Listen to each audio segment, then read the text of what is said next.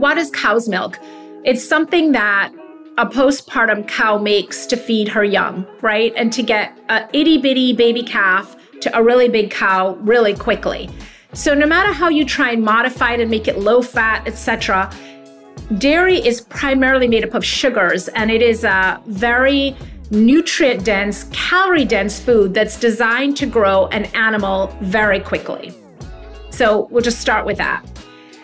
The second thing is it's it's designed for baby cows. So as human adults, the idea that we're kind of suckling a postpartum cow you know it doesn't it doesn't really make sense right and that's why about 70% of the world's population is lactose intolerant because we lose the enzyme called lactase and it's located in the small intestine along the brush border and you can lose it if you get a bad gastrointestinal infection. You can lose it. Certain ethnic groups tend to have more of it versus others.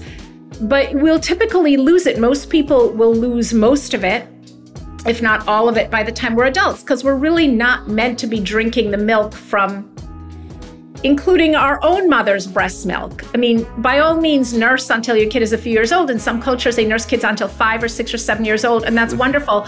But there's no culture where they're nursing, you know, a 43 year old man, right? That just that doesn't exist.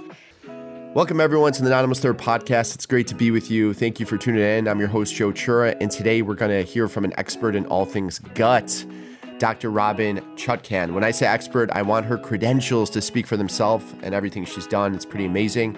Dr. Chutkan received her medical degree from Columbia College of Physicians and Surgeons in New York where she also did her internship and residency and served as chief resident. She's been on the faculty at Georgetown University Hospital since 1997 and is serving as medical consultant and on air talent for the Discover Health Channel. She's also a member of the medical advisory board for the Dr. Oz Show, where she's appeared multiple times and has also made national appearances on The Today Show, The Morning Show, and The Doctors. And as if that wasn't enough, Dr. Chutkan is also the author of two best selling books, Gut Bliss and The Microbiome Solution, and has another book due out summer of 2022. Whew, that was a mouthful. I knew I had her on the podcast though to share her incredible wealth of knowledge, and I'm excited for you to hear all the insights on one of the biggest buzzwords in the health community, which is gut health. Also, I'm a man who hates redundancy but loves a game. If you count the number of times we talk about gut and health or say those words in today's show, comment the answer, and I will randomly select a couple of the right answers and send you a not almost there hat. In today's episode, we really dive deep into what gut health is, why it's important, and my favorite part, Robin shares her great actionable advice on what to avoid and she also shares the best foods to keep your system happy and healthy, and why the gut really is the truth, no, the true north star of your body by helping you stay healthy naturally during this constant COVID battle and the dreadful flu season. But before we get into it, I am so excited to share with you a special offer for my Not Almost There family. For the last two weeks, I've been talking about Refuel, which is a free conference, and this will feature Jim Kwik, Angela Emanuel Davis, and Jocko Willink, to name a few. It's happening in the Chicagoland area December 15th. And today I want to give you early access to be able to claim your ticket virtually or in person before the event sells out. It is about to sell out. Simply go to notalmostthere.com forward slash refuel. That is going to forward you to my company's website, uh, Dealer Inspire, so don't be jarred by that uh, redirect experience and you can get your ticket there. This event will be highly promoted this week, so please take advantage of this early access. Now, that all said, grab your green drink, throw your shoes on, and let's get out into the frigid air. I guess that depends on where you live. If you're in Chicago, it's pretty cold. And listen to today's episode with Robin Chutkan. Welcome, Dr. Chutkan, to the Not Almost There podcast. It's so great to have you here today. Thanks so much for having me. So I I have a, a question. We're going to dive in to a lot of information on gut health, but as a 43 year old male, I obviously hear a lot about gut health, and it's become a buzzword for lack of better words over the last few years for sure. But what why why is gut health important to someone like myself? So I want you to just think about where your gut is located, Joe, right? It's right in the middle of your body. And it really is the engine. So, not just in the obvious way, right? Like fuel, but also in terms of the immune system and lots of other processes. So it's right in the center of the body. And then you can think about all your other organ systems like your brain, the lungs, the heart, the kidneys. All those other things sort of feed off of the gastrointestinal tract. So you're right in the sense that the gut is having a moment. The gut is kind of hot. It's sort of sexy these days. It was not when I went into gastroenterology. People were like, why do you want to muck around in people's colons? Like, ah, it was definitely, you know, everybody wanted to do dermatology or orthopedics when I was in medical school, but the gut is having a moment, which is fantastic. But it just is that central physical location in the center of the body, I think also speaks to its central role in health. And, you know, Hippocrates said it thousands of years before I did. All disease begins in the gut. But when you flip that, really a lot of remedies, a lot of solutions. So, for example, we're finding out now autoimmune diseases, a lot of them have their sort of foundational root in the gut. A lot of neurological conditions have their foundational root in the gut, a lot of psychiatric and mood disorders, and on and on and on. So that's why it is, you know, it's where it's at, basically. So it, when you say gut, obviously I know where that is in my body, but what's what is the gut kind of composed of? Is it just your stomach? Is it your uh, your esophagus? It, like what what part are we talking about here? Yeah, it's my real estate that I claim for my patients is everything from the mouth to the anus. So the mouth is actually part of the digestive system. And digestion starts in the mouth. It starts with the salivary enzymes that get secreted.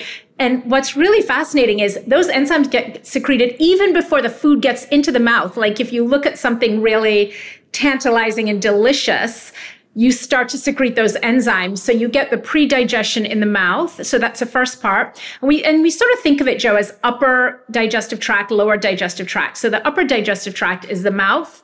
It's connected to the esophagus, that's connected to the stomach, and that's connected to the small intestine. And the small intestine has three parts it has the duodenum, the jejunum, and the ileum. And in medical school, we remembered it as dogs jump in. Don't ask me. You know, these are the crazy mnemonics yeah. that we that we used. So that's upper GI tract basically. And then the lower GI tract is simpler because it's really just the one colon or large intestine. So these these terms are all used interchangeably. So when people talk about the large intestine, they're talking about the colon. When they talk about the lower gastrointestinal tract, they're talking about the colon. And the upper GI tract, they're generally talking about the stomach and sometimes the small intestine, which is in between the stomach and the colon. And again, dogs jump in, duodenum, jejunum, ileum. And what's really cool is that all these different parts of the digestive tract do completely different things. They have different cells involved, there are different enzymes involved, they have different function. And we also, in gastroenterology, we also count the gallbladder and the liver as our organs. So these are solid organs. Unlike the digestive tract, which is a visceral or hollow organ, you know, long tube. Um, but the liver is a solid organ, as you know, up in the right upper quadrant, and the gallbladder sits right underneath the liver. So we claim those two. Got it. No, that that makes a lot of sense. Thanks for that that clarity. So before we dive deeper in into this, you had alluded to this not being a very hot topic when you were in medical school. What made you want to get into being a gastroenterologist in the first place? So I really wasn't interested in gastroenterology when I started medical school. My dad is an orthopedic surgeon, now retired. He's 86. He's not operating anymore. And my brother's an orthopedic surgeon, my older brother. So I thought, right, I'm going into the family business. I'm going to be an orthopedic surgeon. And literally within about mm, 12 minutes of my orthopedic surgery rotation, I was like, uh, this is not for me. No disrespect to all my orthopedic family members and colleagues out there, but I was like, this is a lot of sawing and hammering and drilling. And I, I was not that keen on it. But I was still thinking something surgical. So I thought about general surgery and I found the surgical subspecialties, as you call them in general surgery, to be pretty hierarchical. You know, it was sort of the interns, the residents, the chief resident, the junior attending. It was very kind of yes sir, no sir. At least my experience in medical school during that rotation, almost sort of military. You know, they run a tight ship. And uh, I also didn't love the fact that most of what was going on during the day happened in the operating room. then you came out of the operating room and you sort of handed the patient off. And and not to say that surgeons aren't involved in postoperative care, they really are.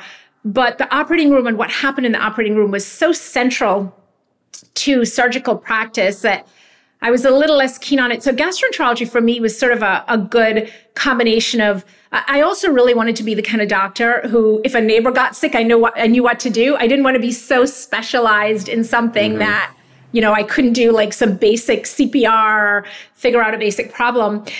And gastroenterology, it's a very procedure oriented field. So we do spend a lot of time, you know, knee deep up in people's colons or down in their stomachs. So there is that sort of procedure piece, which I like. I like doing an actual procedure, taking out polyps, things like that. But there's a lot of just basic internal medicine and and sort of general care and even more now these days where there's so much nutrition involved there's the immune system all of that so i like that there was a whole other piece beyond just the procedure part in gastroenterology and it really is an equal opportunity employer. I mean, GI problems affect men and women. There is definitely a female bias, and that might have to do with some anatomical differences in the female gastrointestinal system that I'm happy to share with you if you're interested. Um, but also the fact that women tend to seek care more for GI problems. It doesn't necessarily mean they have more GI problems, but they seek more care. But it is, you know, the digestive tract and the problems that can arise there affect people from the cradle to the grave. And I liked that, that it was broad, that it was men and women and young and old and sort of everything in between. Was, was there something that surprised you when you were in medical school or you realized how important the the gut and everything that that you were learning was with regards to the entire human body and how it impacted everything? Yeah, you know, it's it's such an interesting question because in medical school, I think you're so kind of autopilot, pedal to the right. pedal that yeah you're not sort of thinking more profoundly about these questions. And it is really a process of elimination, figuring out what field, you know, there's so many fields in medicine. And so there's some things like I knew I couldn't do ophthalmology because uh, between you and me and all your listeners, I could never see the retina. They would constantly be in the ophthalmology rotation. Do you see the retina?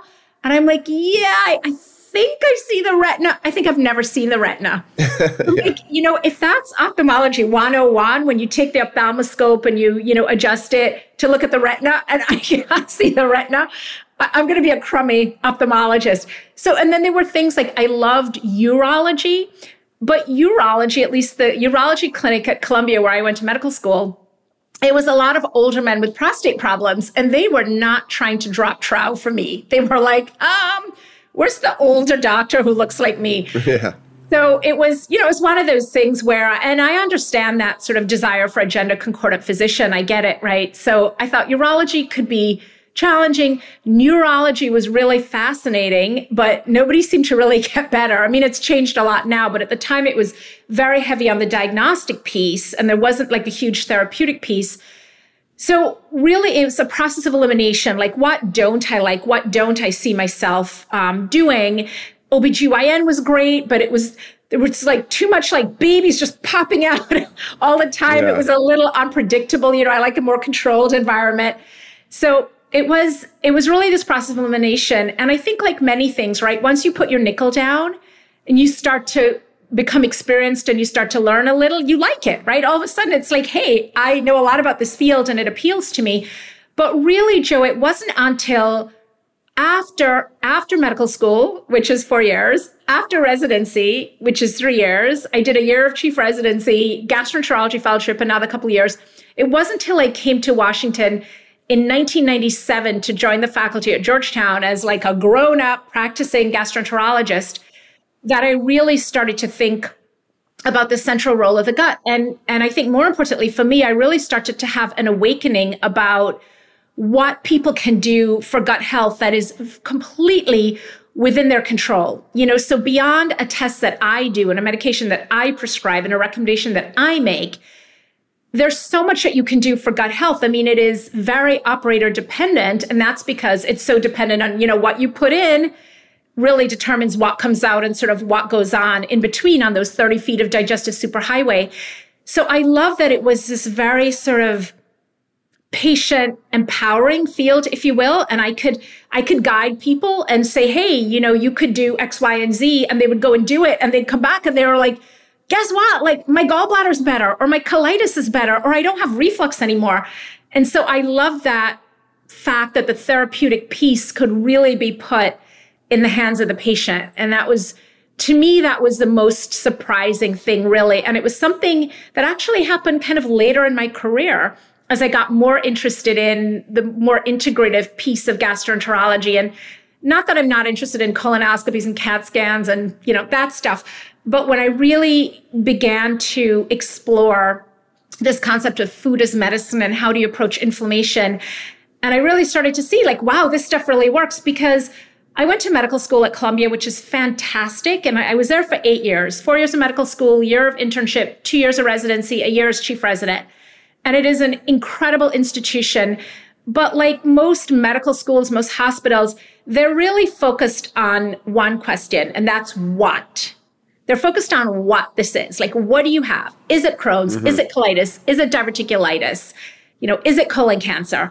making the diagnosis and then implementing this therapeutic pathway, which usually is going to involve medication or a procedure or something. But the big, really important question is the why, right? So, why do you have Crohn's? Why do you have colitis? Why do you have diverticulitis? Why do you have colon cancer? And that question really began to preoccupy me, but it, it just wasn't. And, and of course, it's changing. I finished medical school 30 years ago in 1991. So, a lot has changed in terms of how we really do medical education, that whole process. And I think there is a lot more curiosity around root cause now than there was when I was in medical school. But that was a, you know, to this is a very long answer to your question. No, that's great. But yeah. that is really the why piece and really starting to discover like, oh, and, and really my practice has been like my lab right? And i'm so grateful to the thousands of patients who've kind of let me tinker and trusted me to tinker with their gut health and to see like oh when we do this this happens. And when we do that that happens. And to really start to see the cause and effect. And i think i mean you see that in a lot of organs but you see it really dramatically and really quickly in the gut. And so that's an exciting piece that I just really wasn't aware of as a as a younger doctor. Yeah, no, that makes that makes a ton of sense. Uh, you wrote a book called The Bloat Cure, and kind of piggybacking on your answer, are there are there common things that you see, and this is a, a bit of a loaded question too, that are traps that people fall into when it when it comes to having issues with their gut. I'm sorry, with their gut, or with bloating, or just having issues. Because I know your your the bloat cure talks about 101 of them, and I read them all, but they're so vastly different. It's like how do you narrow down to okay, what are some practical things that I could do to today? Um, and I was just curious: is there common ones, or are each one of us completely different? Yeah, and I, am in the kind of odd position of saying, "Oh, don't read Bloat Cure, read Gut Bliss, my first book." yeah, yeah. So um, the first book, Gut Bliss, was really written to be a medical detective because, for exactly the reason you're describing, Joe, I was seeing patient after patient coming in and saying, "You know, I'm really bloated, I'm having digestive distress." But my doctor said to just take Nexium, or my doctor said I'm stressed out, or they did a CAT scan and it was fine. So they said it's, you know, nothing to worry about. And I wanted to really put the tools in patients' hands again to say, like, you got to be a medical detective and let's, let's go down this road and figure out what it is. And the bloat cure is sort of the cliff notes for Gut Bliss, right? 101 things that bloat you, the A to Z. But really, it's very helpful to think in terms of systems. And so the first system that I like to point people in the direction of is an external system that's not in our body at all, but that's the medicine cabinet that I sometimes affectionately, unaffectionately refer to as the menace cabinet, because so much of what can be going wrong in the gut has to do with something that you're taking, a medication that you're taking, usually for something else. So, antibiotics, for example, huge bugaboo when it comes to the gut because they wipe out tons of your healthy bacteria. Acid blocking drugs, proton pump inhibitors, amongst some of the most commonly prescribed drugs in the world they change the pH of the gut from acidic to alkali. And it's acidic for a reason, right? It's not just like you weren't made with acid in your stomach because of some fatal error. There's a really, whoever designed, however that evolved, it was done with some thought. And stomach acid is there for some really important reasons. Number one, it provides the ideal pH for the digestive enzymes to work at, to be active at. So when you turn off that acid pump and now you have an alkaline pH, you completely mess up the ability of those enzymes to work for optimal absorption and assimilation of nutrients. So, number one, there's a digestion piece. Number two, there's the microbiome, the trillions of organisms that call our bodies home, mostly our gut. And we're designed to have a gradient from mouth to anus. So as you go, we talked about the different parts of the gastrointestinal tract. As you go from the top, from the mouth, the esophagus, the stomach, all the way down to the bottom, to the colon, and out the very end of the anus, the amount of bacteria you have throughout your colon changes. It changes dramatically. It shifts from minimal amounts higher up to a lot in the colon. And again, that gradient is there for a reason. It's not an accident.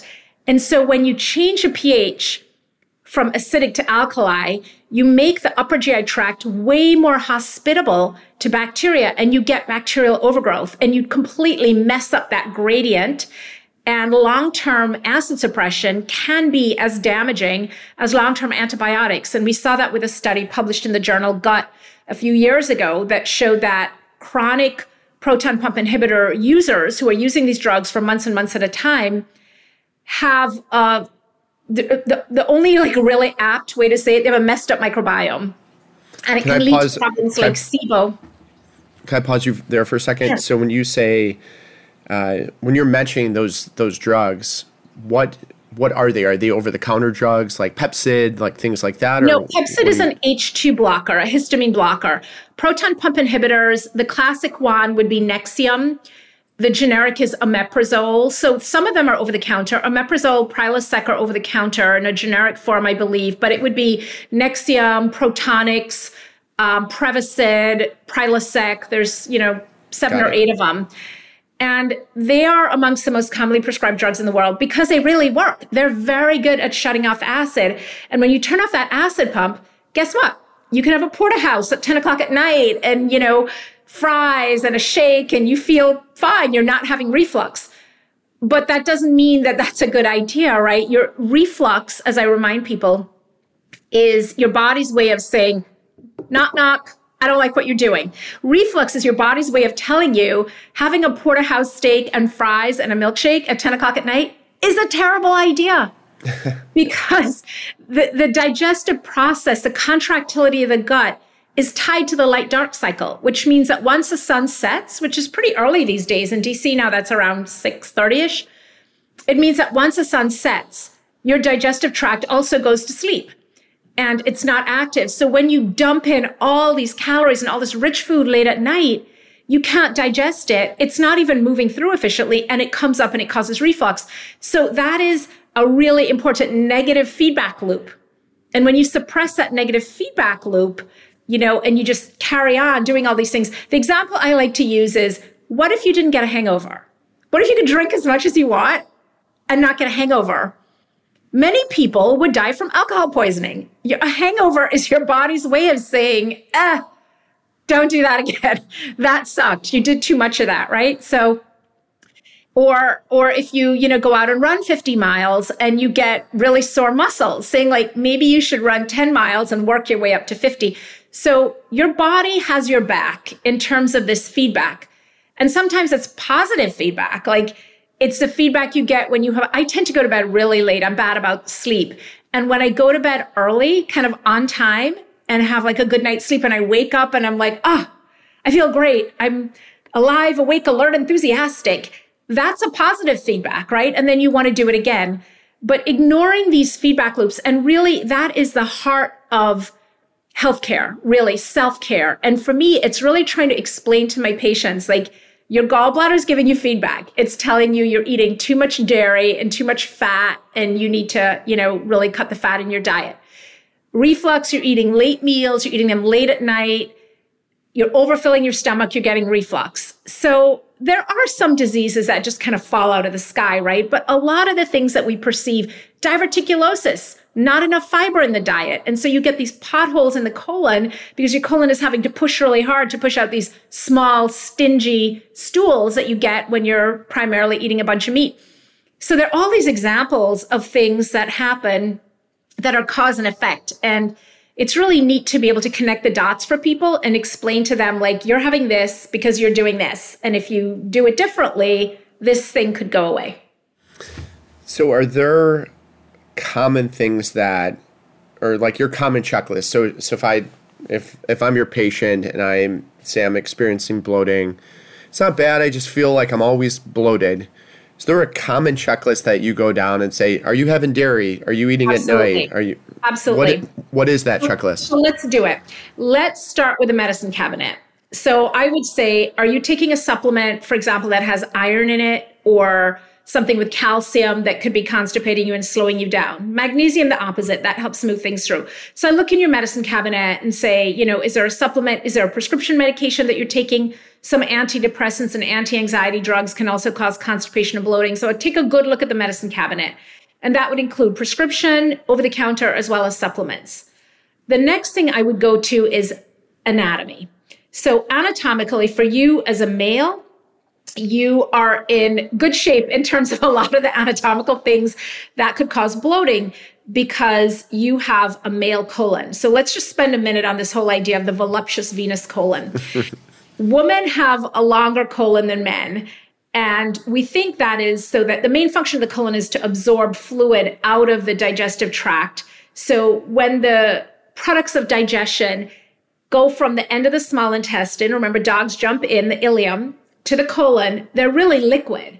And then a lot of that water gets reabsorbed through the lining of the colon, and you end up with a nice, ideally, a nice formed chocolatey brown stool at the end.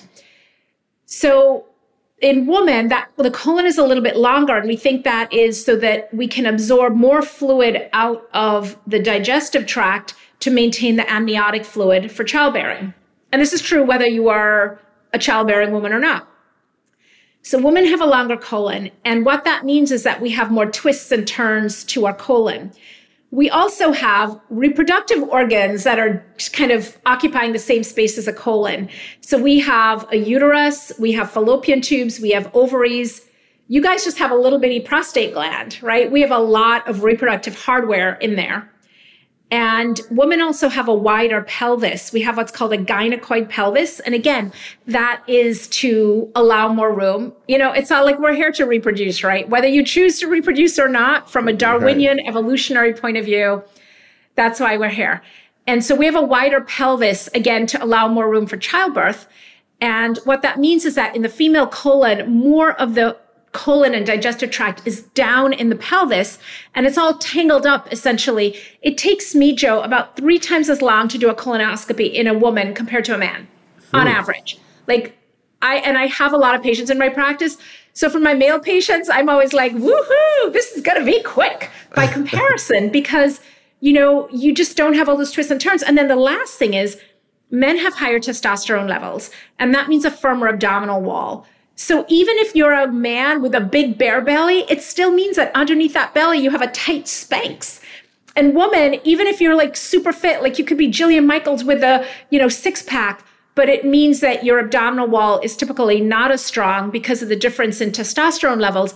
And so if your Spanx is a little stretched out, it means that there's just more opportunity for things to bulge and bloat. And that's why women tend to have more bloating.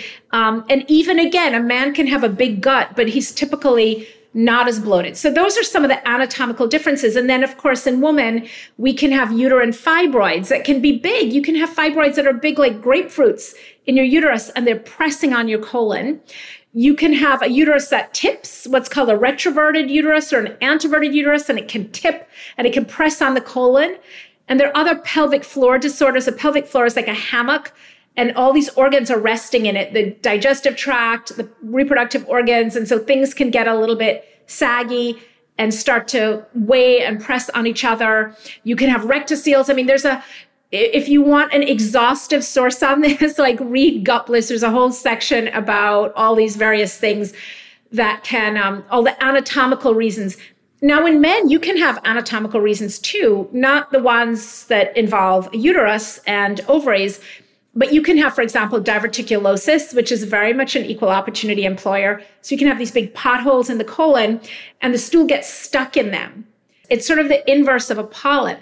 So it's a it's a pocket in the colon and stool can get stuck in there and that can create a feeling of incomplete evacuation and bloating because while the stool is sitting in there, it's also getting fermented and producing a lot of gas. And a polyp is the opposite. That's like a lollipop sticking up out of the lining.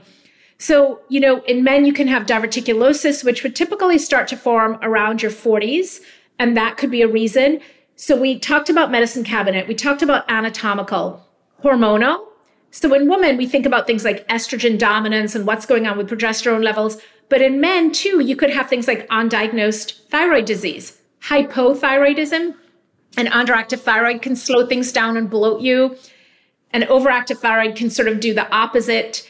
And so there's sort of the what's going on hormonally. And then there's functional reasons to do with motility. There's some conditions, diabetes, for example, and even pre-diabetes can do this, can slow down the nerves that control the emptying of the gut. So that can be a reason that things are slowed down. There's a condition called gastroparesis where the nerves affecting the stomach are emptied with diabetes. There are these other more sort of functional reasons to do with gut motility. And then, of course, there's a whole gut brain connection, which is fascinating. And you probably know that somewhere around 70 to 80% of serotonin, the feel good hormone, is actually made in the gut. There's this gut brain connection and communication through the vagus nerve. And so, what's going on in your brain in terms of mood and so on can affect what's going on in the gut. It can affect gut secretion, gut motility, digestive enzyme release, and what's going on in your gut, the health of the microbiome, et cetera, can affect the neurotransmitter production, and that can affect mood and everything else. So, you know, the gut is central. It's, um, you know, and these are some of the things that can affect it. But probably the biggest category when we're talking about, about bloating is going to be food you know, those things are really important. But um, food. So, are you lactose intolerant? Are you gluten intolerant? Are you fructose intolerant? Are you eating too much animal protein and fat that's just slowing everything down? Um, are you eating large amounts of fiber in one sitting that are getting stuck in some of the turns in your colon? So really looking at the diet and and I'm a big believer in a more intuitive approach to food. Like I'm most of the sensitivity testing, I tell my patients they come in with these reams of tests and i'm like look this stuff is not worth the paper it's printed on. This particular you know telling you like you're allergic to blackberries and 50 different things that you eat all the time and never have a problem with. So a lot of the food sensitivity testing just is really not valid. But um, there are a lot of things that you can do with elimination diets and just sort of paying attention to things. And you know when you think about programs like whole 30 and different things I think for some of these programs, it's not so much like doing that and eating like that long term, but just taking out some things and seeing, like, okay, how do I feel when I take dairy out? How do I feel when I take sugar out? I'm not such a fan of taking the grains out because you really need those microbiota accessible carbohydrates to feed your gut bacteria. But, you know, play around, like eat more plants, take out some of the meat. All of us could benefit from taking out sugar. So I think that is you know those some of these regimens that give people a more structured way of eating are a helpful way to see how you feel. But it should always be about again that feedback that your body's giving you. Like all of a sudden are you like you know having champion poos in the bathroom because you did something like you took out something or you added something in? And and that's really you know the most important feedback. Let's just say that you uh, you sampled 100 of, of your patients and they eliminated something from their diet, would would dairy be amongst those top few, or is it just all over the place, or yeah, is there like a common set? Dairy would definitely be high. And, you know, if you have a cow in your backyard and you're able to, you know, get unpasteurized stuff safely, but dairy is a really processed food. So, so let's even think about it more intuitively you know, what, what is cow's milk? It's something that a postpartum cow makes to feed her young, right? And to get a itty bitty baby calf to a really big cow really quickly. So no matter how you try and modify it and make it low fat, etc., dairy is primarily made up of sugars and it is a very nutrient dense, calorie dense food that's designed to grow an animal very quickly. So we'll just start with that. The second thing is it's it's designed for baby cows. So as human adults, the idea that we're kind of suckling a postpartum cow you know it doesn't it doesn't really make sense right and that's why about 70% of the world's population is lactose intolerant because we lose an enzyme called lactase and it's located in the small intestine along the brush border and you can lose it if you get a bad gastrointestinal infection. You can lose it. Certain ethnic groups tend to have more of it versus others. But we'll typically lose it. Most people will lose most of it if not all of it, by the time we're adults, because we're really not meant to be drinking the milk from, including our own mother's breast milk. I mean, by all means, nurse until your kid is a few years old. In some cultures, they nurse kids until five or six or seven years old, and that's mm-hmm. wonderful. But there's no culture where they're nursing, you know, a 43 year old man, right? That just, that doesn't exist. And so when you think about it from that point of view, it's like, hmm. And then again, keeping in mind, like dairy, it's milk sugars and so it is, you know, it's kind of like a less sweet form of ice cream. And when you pasteurize it, you're really not getting those health benefits that you would of dairy as a food that really has live bacteria in it. That's pretty hard to get these days because it is pasteurized. And then maybe they put in one culture of one particular strain of bacteria, which is a lot less helpful than sort of a you know, a lot of the original studies in Eastern Europe and in Romania with the raw milk, that was a very different undertaking. You know, it's like comparing people in Tibet who are living at high altitude and walking up and down mountains eating yak butter and then putting oil in your coffee hair. It's just not the same thing, right? Right. No, that makes a lot of sense. What what are some of the other foods that are getting people like dairy? So artificial sweeteners are probably one of the worst things you can put in your body. And again, common sense. You cannot get something for nothing. So it may say zero calories, but remember that insulin is released not in response to calories. Insulin is released in response to sweetness. And artificial sweeteners are plenty sweet. In fact, they're sweeter than natural sugar a lot of the time. So when you're having a soda and it normally, let's say, would be 100 calories or 110 calories, but it says zero calories, that might be true when you burn it in a, you know, the thermogenic instrument you use to derive what the calorigenic contribution is. That may be true. But when you drink that diet soda, your body is responding to the sweetness and it's releasing insulin. And it's that release of insulin that causes the calories you ingest to be stored as fat. And so artificial sweeteners and diet foods in general are one of the biggest contributors to obesity. And every time I see somebody drinking a diet soda, I literally want to smack it out of their hand. And not that I would advocate drinking a regular soda either, but this idea that, you know, it's somehow like you're getting sweetness for nothing.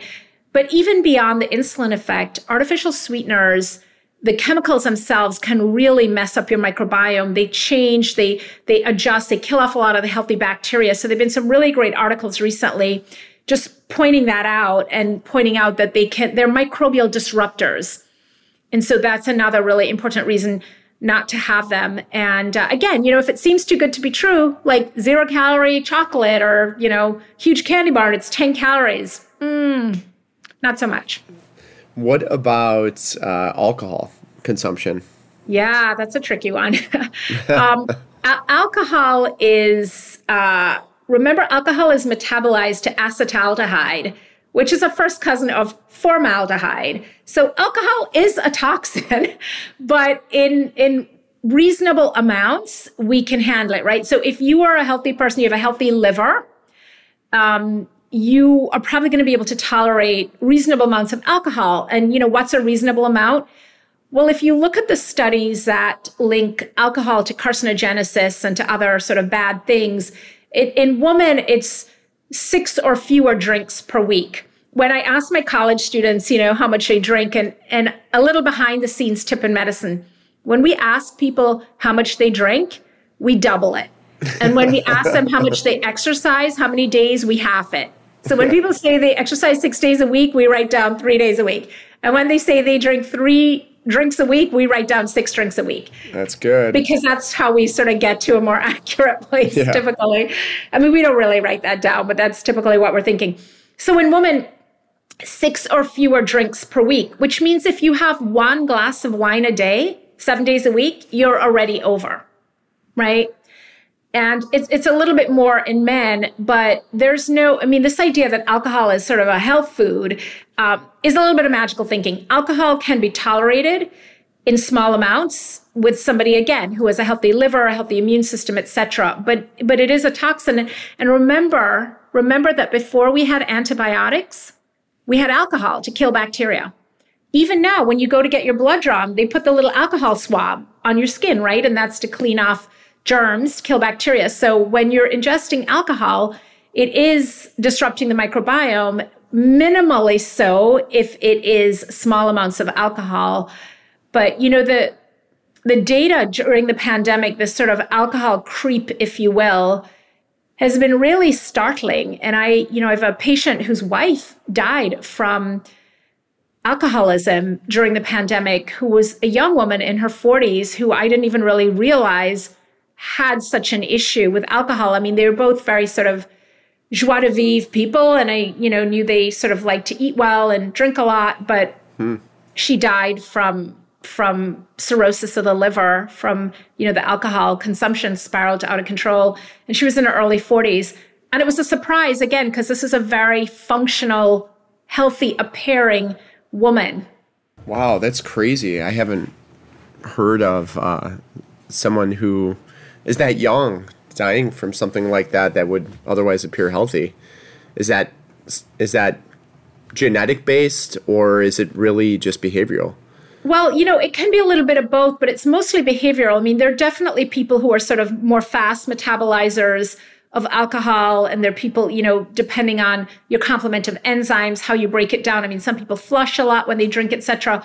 But it's, it's mostly consumption, and it is steady consumption over a long period of time. So she'd been drinking a lot since her late teens and the consumption just increased. So I think, you know, in the later years, I think she was probably drinking, you know, a couple bottles of wine and just developing the chronic liver disease. It's kind of like smoking, right? So not everybody who smokes is going to die from lung cancer. And there's a range, like some people smoke two packs a day and they never get lung cancer, and some people smoke half a pack a day and get lung cancer. So there's not like a hundred percent predictability for these models. Some of it is genetics, as you said. Some of it is what's the background noise in their body, right? What other diseases are they dealing with? And some of it is just sort of bad luck. Yeah, that, that makes a lot of sense. I want to get to in a few minutes um, COVID, the flu season that we're headed into, and gut health and what we can do. But separate from that, if someone's listening to this and they want to start taking better care of their gut, their microbiome, what are some of the first things you can do? Uh, the elimination diet aside, of course, and yeah. taking things away and not doing certain things is is, is feels like that's number one, but what are some things you can put in your body to develop a healthier gut? Yeah, so I love to talk about my one, two, three rule, which is just increasing the amount of dietary fiber.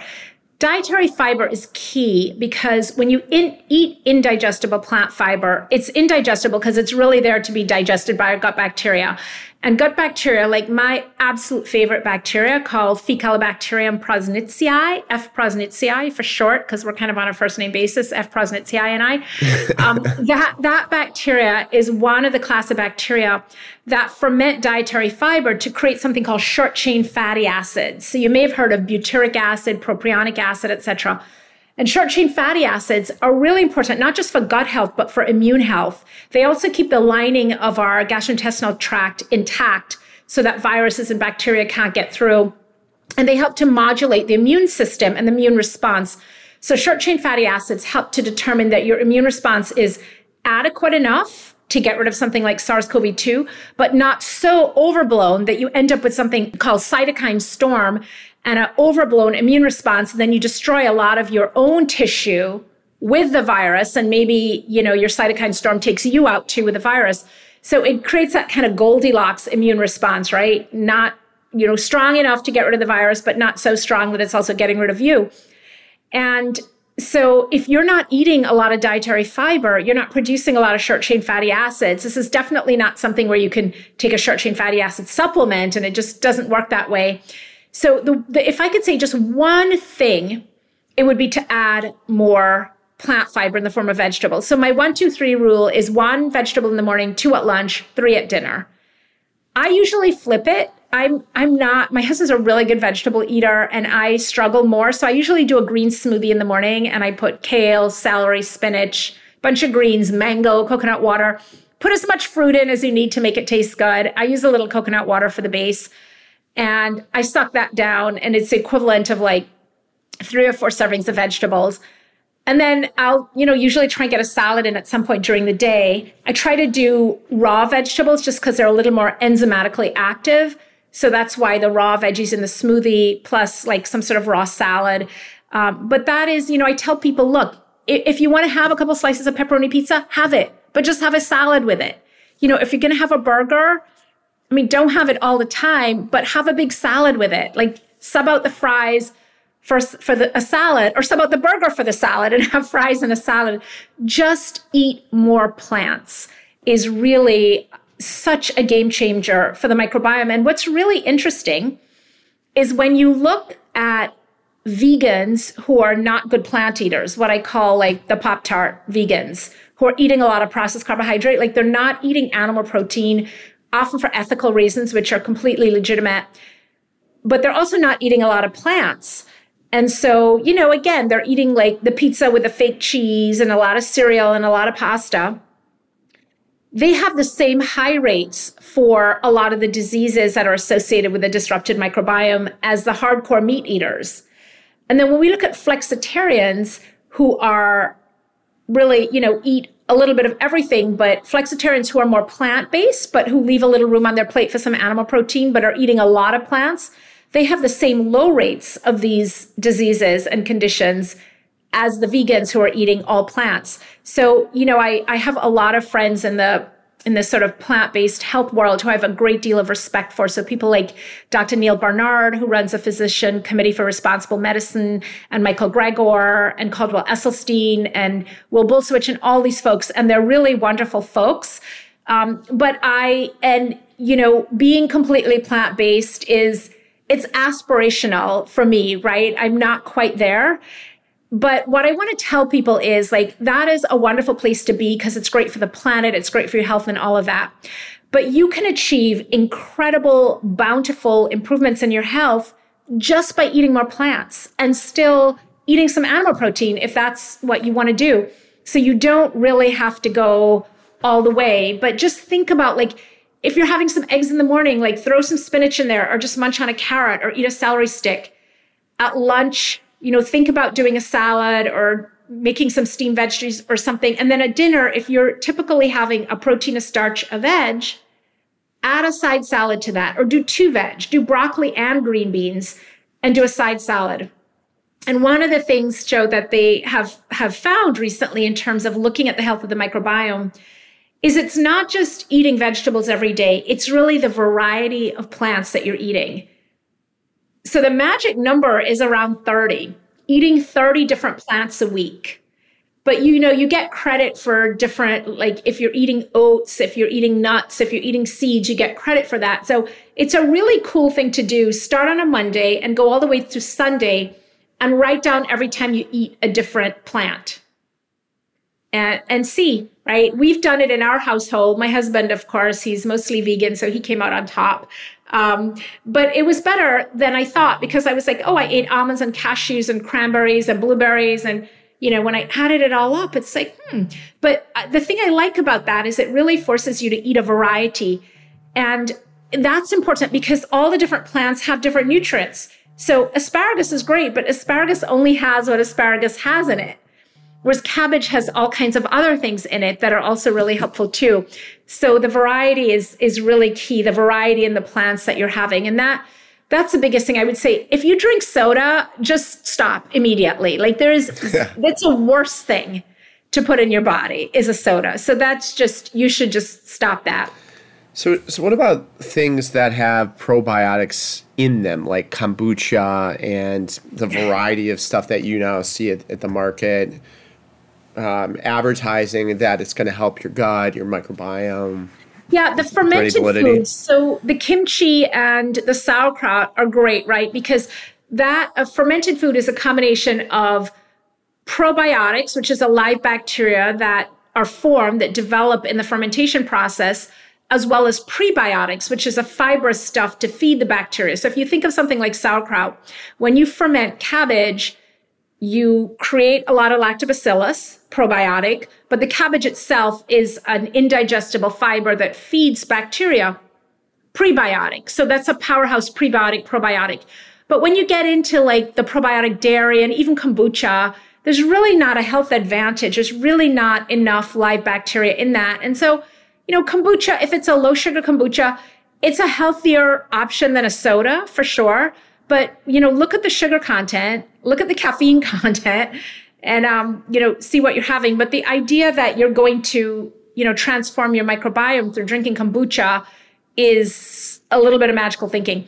You can transform your microbiome by eating sauerkraut and kimchi for sure. And just food grown in soil, you know, an apple that's grown locally at a local orchard where they're not using a lot of pesticides and things will have a lot of microbes in it because, you know, that's where we get the microbes from, from the soil as adults. Once we've passed through the birth canal and gotten our founding species from our mother, if we were lucky enough to have that happen to us, then it's really from the food and the environment. So eating locally grown food, with dirt on it, I, I'm always suspicious if I go into the supermarket and I see the carrots are all, you know, 4.2 inches long, exactly, perfectly uniform, orange color. Yeah. I'm always looking around like, where's the dirt? Like, I don't see any dirt on this. Where did this come from? did this was this grown in a factory? So I'm a big fan of the farmers markets and supporting the locally grown stuff that was actually grown in soil. If you're not privy to be near a farmer's market, or we're in the Chicago area, you're in DC, we're heading into the winter. There's less of that going on. Where do you source your fruits and vegetables from typically? Yeah, the, the farmer's market I go to in DC, the one down here in Dupont Circle, a couple miles from my house, is actually year round, but Ooh, the pickings nice. get really slim in the winter. And we really try and go and support the farmers, but you know, like you can get some apples now and maybe, yeah. maybe, that's it so but that's sort of the natural cycle right so the stone fruit are gone the berries are gone all of that and it's mostly apples but the the greens change too so there's like more chard available there's no spinach so it kind of forces you to eat more seasonally which there's there's a lot of advantages to that because you're getting more variety and there are a lot of companies that offer csas community community supported agriculture there's one called From the Farmer that I love because they use all small family owned farms. I think all the farms are 25 acres or less and From the Farmer. And um, and you know, like you might have to figure out what to do with rutabaga. Yeah, which get, is kind of cool because I don't know what to do with rutabaga other than maybe make a pie.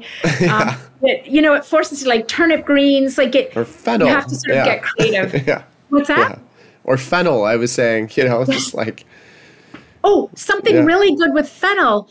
A friend of mine made it when I went to her house. It was so good. So I would typically put fennel in my chicken soup, but she did this thing. She chopped up the fennel.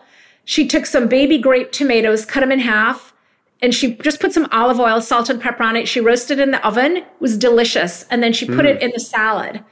It literally took five minutes. So chopped up fennel, baby grape tomatoes, olive oil, salt, and pepper, and then she put it in a salad, but I've done it and put it on top of salmon, and it's really good. Really good. Yeah, thanks for that. I'm definitely gonna gonna try it. I know we've we've subscribed to boxes in the past, and we get fruit and vegetables in, and we don't know what to do with them. So that's a that's a great tip. So I, I noticed you were really going toward the vegetable route. I hear that all the time. Eat eat more vegetables. That's becoming very uh, a very um, common statement, and it, and it makes a ton of sense. What about the fruit side, though? Because fruit has a ton of fiber too. Yeah, fruit fruit is great. Fruit is very maligned. You know, people worry about the sugar, but remember when you eat fruit, you're eating it with the fiber, and the fiber is slowing down the absorption of the sugar, which is why eating an apple is a completely different thing from having apple juice, when you drink apple juice, it's just that shot of liquid sugar and you get a big spike in your insulin levels. When you eat a, an apple, the sugar is with the fiber and that's absorbed very slowly. So I, I mean, my rule of thumb is anything that comes from the ground is a okay. I happen to not personally like mushrooms. I'm trying to change. I don't either. Me too. Yeah. Yeah. It's a whole consistency thing. I, I say I have a mental allergy. Have you tried mushroom tea? I have. Yeah. I was turned on to a brand. Uh, it was some kind of elixir tea from uh, from Rich Roll. He actually sent it to me. He was one of our guests on the podcast, and and I, awesome. I tried it, and I I had never I haven't tried mushrooms in years because I just don't like them. But I tried it in the tea because I don't have that tex- that texture then, obviously, and it didn't taste like how mushrooms smell to me. So I'm totally I'm not opposed to it, but I, I still can't stand the texture of mushrooms. Yeah, I'm the same way. And you can make um, you know, it's actually on our Gut Bliss site. We have a recipe for this, super easy to make, and it's in the first book, Gut Bliss, where you just take these mushrooms and you chop them up and boil them and, and make a tea. And it's it's really simple. And mushrooms are very medicinal but yeah. anything that comes from the ground. So like eat a white potato, eat a sweet, you know, have it all, eat berries, fruit in, in abundance, but think about how you, what you do to them. So, you know, don't take a potato and like just kill it with a bottle of olive oil and fry it and make it less healthy. But you know, if you want to have some mashed potatoes and you know, go easy on what you put in the potatoes or roasted potatoes, um, anything from the ground, and try and have it in the purest form. So what I tell people is like, okay, if you look at a potato and you, you know, get a potato from the farmer's market or even the supermarket, it's clear that this is a potato. It came out of the ground. When you eat a potato chip, there's no potato chip plant. That's from a factory. So trying to distinguish between factory and farm. You know, applesauce factory, apple juice factory, apples farm potato chips factory. And and so that's just that basic delineation right? So even though something might have started out healthy it might not end up healthy. Like lentil chips? Not really. It's chips. Yeah. and they're very processed and they're made in the factory. And that's very different from buying some dried lentils and cooking them. Just i mean it's a random question. So what if you take kale um, that's maybe getting to the a place where it's getting old. Like, can you? Is there any harm in cooking that and make? Is that? It's probably not as as nutrient dense, but you bake it and make your yeah, own kale yeah. chips. Those are kale chips are great, but but kale chips that you make at home is different from like a shelf stable kale chip, right? No, kale chips are great, and Kale, I, I, have to admit, there's one place in DC, there's this restaurant in Georgetown called Leopold's, and they make the best kale salad. And I think they like rub the kale with vinegar. So they do something to the kale to make it really good. And it's got like pine nuts and garlic chips. But it's hard for me to make my kale salad taste really good. But I'm all about the kale in the smoothies. And uh, similarly, kale chips are like a great way to, and you know, to to eat more kale and sure put some olive oil and salt and pepper, whatever you need to on that. So so that's different from um, you know, like frying potatoes in a lot of oil and stuff. I think I think a little olive oil and something is fine. And again, you know, Michael Pollan in, in his great book in Defense of Food said, you know, it was summarized in seven words on the cover eat food, not too much, mostly plants.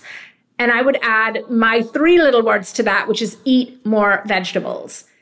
And it is just astounding when you look at everything from heart disease to diabetes to the immune system to autoimmune disease, the impact that increasing your dietary fiber has, it is unbelievable.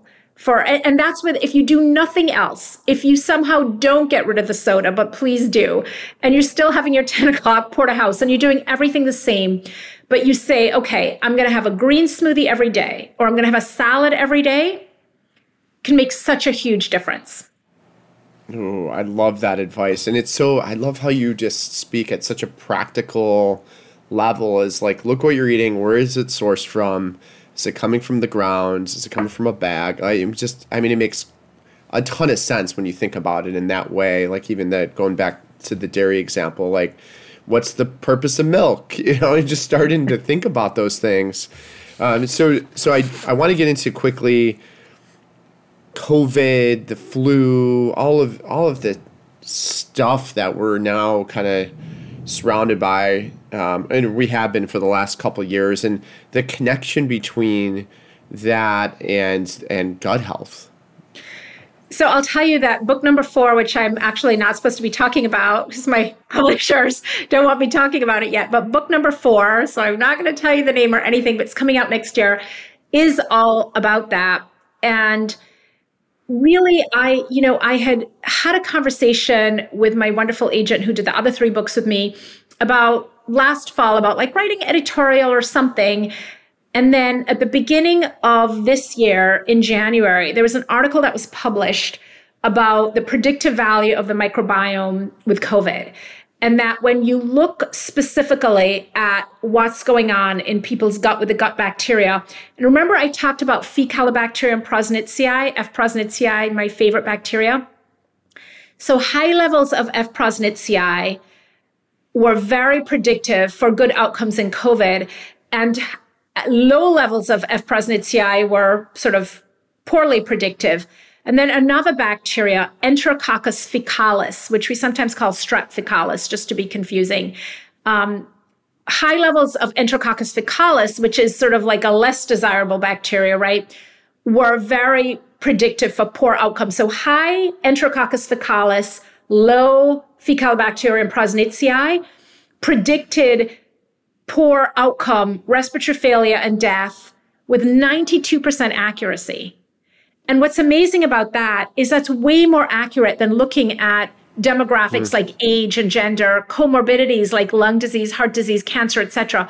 So really looking at the microbiome was the most predictive way to tell somebody's outcome.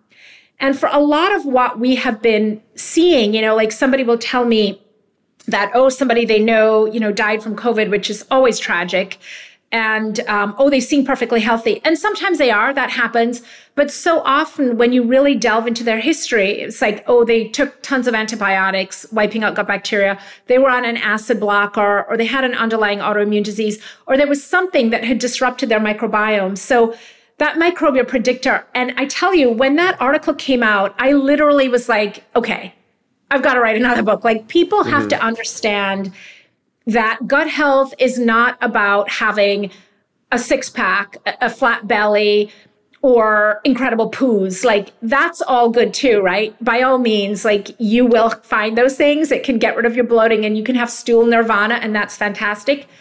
but ultimately, it is this deeper connection to the immune system and to immune health. And you literally, this is a hand and glove relationship I don't know if most people know, but the trillions of bacteria that call our guts home are located in the lumen, kind of in the inside of the GI tract. And then you have the little villi, and there is literally just a one cell layer between what's going on in the lumen and the inside of the body. Because when you think about it, Joe, when something is in your GI tract, it's not actually in your body. The GI tract is a hollow passageway from the mouth to the anus that's hollow and everything that's in there is actually in our external environment.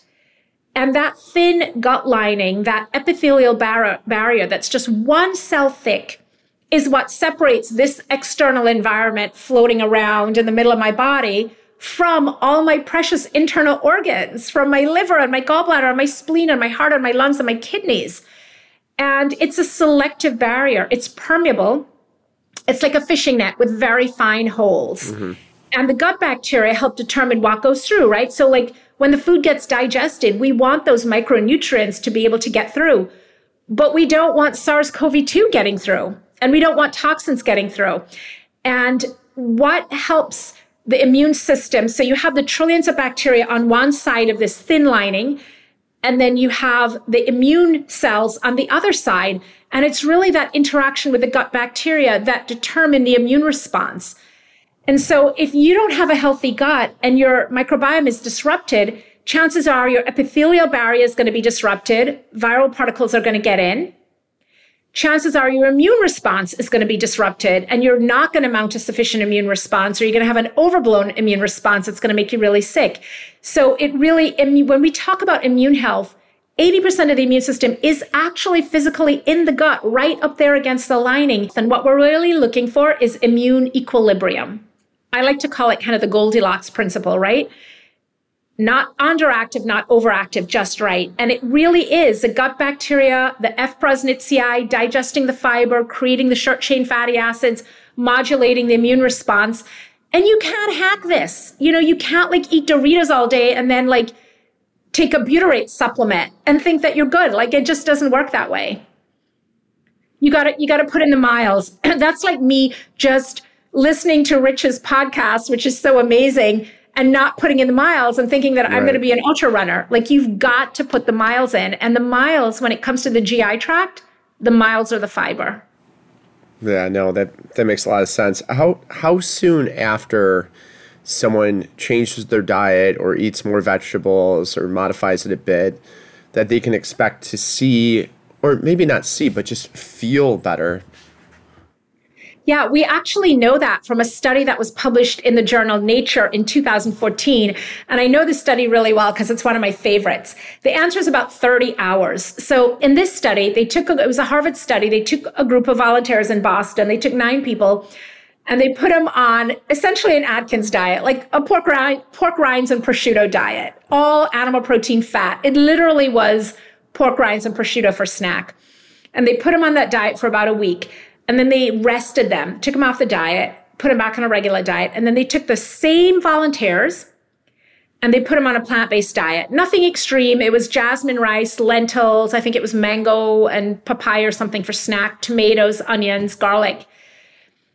And they saw that within about 30 hours of the food hitting the gut, the microbiome started to change dramatically. So when they were on this sort of Atkins pork rinds prosciutto diet and not to say that the atkins diet is pork rinds and prosciutto so i'm you know not mm-hmm. making that association but i say atkins type diet because it was really high animal protein high fat and low carbohydrate diet and so what they found was that the bile loving species what we call the bilophila type bacteria which are necessary for digesting a lot of meat, the levels were high. But the problem is those bacteria are also associated with inflammation, diarrheal illnesses, etc., like colitis. And then when they introduced the plant diet, they saw the F. prausnitzii and some of those, you know, the good um, bacteria that ferment the fiber and create the short chain fatty acids. Those levels started to rise. But what was really fascinating, Joe, was the fact that the genes changed too. So the microbes also can switch on and off genes. And so, you know, we think of our genes as static, right? Like you, you get what you get and you don't get upset. You just got dealt a bad genetic hand and that's the way it is. No, no, not at all. And we know this from identical twin studies who have identical genetic material that most of these diseases are not 100% concordant. And so you have two people who have the exact same genes but environmentally they're different. They've been eating different food. They've taken different medication etc so microbially they're different. And we see that microbially that is what can determine whether the disease gets expressed or not. And i love this. This makes me so happy because it's such an optimistic message right in medicine that like even if you're dealt this really bad hand genetically you can change your diet and in about 30 hours you are, are already different microbially. Like you can listen to this podcast and make a salad and you're already on your way to literally being a different organism. I mean summing this up it's eat more vegetables which will get you more fiber uh, make sure that those are sourced from somewhere like a farmer's market somewhere where, where there's dirt on them they're as natural as possible yeah. Be cre- be creative. Follow the the three two one. Let's do all do this challenge of like trying to mix your vegetables up for a yeah. week and see if you can hit thirty different varieties. Um, do not take or drink anything diet or anything with artificial uh, uh, uh, uh, sweeteners in it. And then, um, of course, stay away as much as you can from any sort of over the counter medications or prescriptions with regards to antibiotics if if you can. Obviously there's there's a time and place for everything. And uh, I think you'll be much better off right? And within 30 hours you'll notice the difference. Yeah. yeah. that's it.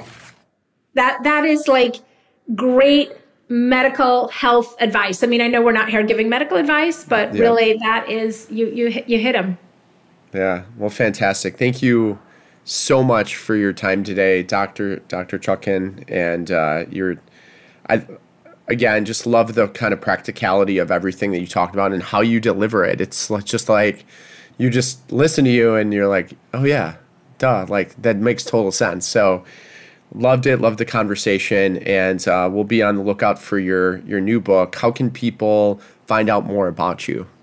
Yeah, so gutbliss.com is a really great place to start. And then my medical practice, the Digestive Center for Wellness here in Washington, we've just gone virtual. So we really, with the pandemic, we really just felt this need to try and figure out how to democratize access. And so we're launching a series of virtual courses. We have one called Understanding SIBO, Small Intestinal Bacterial Overgrowth. We have one called Drug Free IBD, which is really designed for people with inflammatory bowel disease who are trying to get off immune suppressive, immune modulating drugs. We have one called Getting Regular, which is all about constipation and bloat. And then I have free office hours every Tuesday at noon from 12 to 12:30. It's a different topic every Tuesday at noon. Uh, we're launching the new website this Friday, which means by the time this podcast hits, we would have launched. Yeah. And uh, you can sign up for those free office hours. I talk about the topic for about 10 minutes, and then it's just 20 minutes of questions.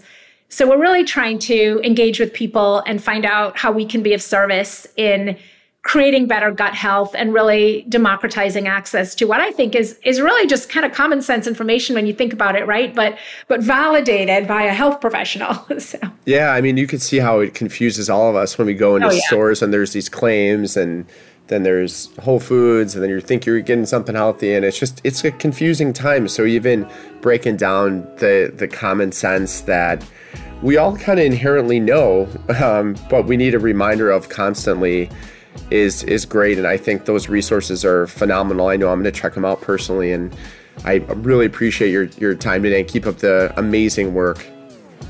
Thank you so much. It was really great being on with you. Appreciate that.